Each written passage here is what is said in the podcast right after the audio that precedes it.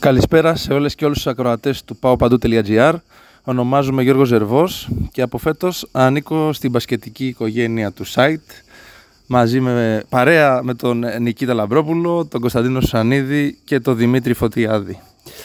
Ε, σήμερα είναι το πρώτο μου podcast και θα πούμε λίγα πράγματα για το ερχόμενο Σαββατοκύριακο ε, στο οποίο, βασικά το οποίο είναι αφιερωμένο στον σημαντικότερο για μένα αθλητικό παράγοντα που έχει περάσει από αυτή τη χώρα και δεν μιλάμε για άλλον από τον Παύλο Γιανακόπουλο.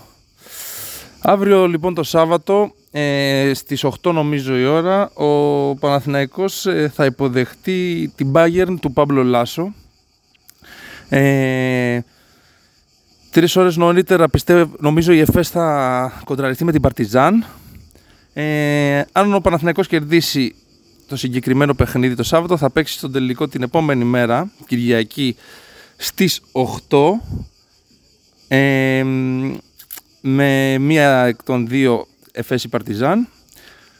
Και θα διεξαχθεί και μικρός τελικός από ό,τι ξέρω στις 5 η ώρα, 3 ώρες πριν.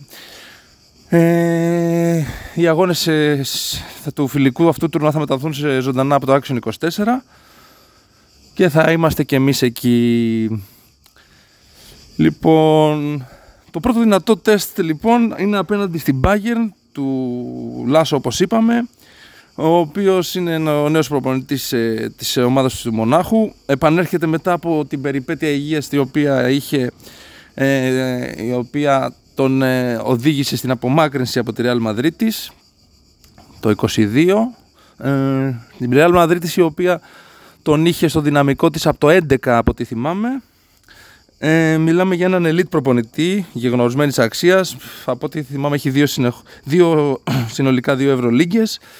Ε, έχει με τη Real έτσι. Έχει πάει σε 7 Final Four και έχει δύο φορές έχει βγει ο καλύτερος προπονητής της διοργάνωσης. Ε, το μπάσκετ το οποίο παίζει όπως όλοι θυμόμαστε από τα παιχνίδια της Real ε, ήταν ευχάριστο κυρίως, γρήγορο πολύ με πολλές ε, assist πράγμα τον οποίο τον χαρακτήριζε και ως παίκτη ε, με καλούς χειριστές που κυριαρχούν, φοβερούς σουτέρ και δυναμικούς σέντερ. Θα μου πείτε τι μας θυμίζει αυτό τώρα, έτσι. Είναι νομίζω το μπάσκετ που θα δούμε και από τον ε, Αταμάν του Παναθηναϊκού φέτος. Ε, ένα στοιχείο του, του, του Παύλο Λάσο το οποίο ακόμα τον ξεχωρίζει είναι ότι έχει βγάλει αρκετούς παίχτες τους έχει βάλει στα βαθιά, τους έχει ρίξει στα βαθιά είτε Ισπανούς είτε όχι να ντεπουτάρουν στην Ευρωλίγκα κλπ κάποιοι από τους οποίους είναι ο MVP Doncic, ο Μύρωτιτς κλπ.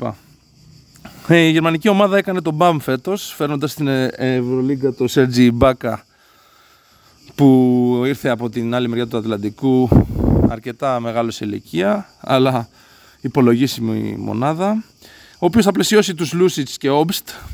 Ε, Όμπστ ε, τελείωσε μόλις τις ε, υποχρεώσεις του με την γερμανική ομάδα σηκώνοντας και το τρόπεο. Ε, μαζί με τον Έντουαρτ, τον οποίο πήραν από τη Φενέρ και όπως όλα δείχνουν με την πρώτη χρονιά προσαρμόστηκε στην Ευρώπη. Φέτος φαντάζει να μας δείξει τι μπορεί να κάνει.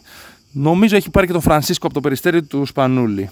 Ε, είναι ένα καλό τεστ για τον Παναθηναϊκό, ο οποίος δεν θα έχει νομίζω στη διάθεσή του τον Λούκα Βιλντόζα, αλλά παρόλα αυτά θα παιχτεί στο ΆΚΑ με οπαδούς, γεμάτο, νέο ΆΚΑ κλπ.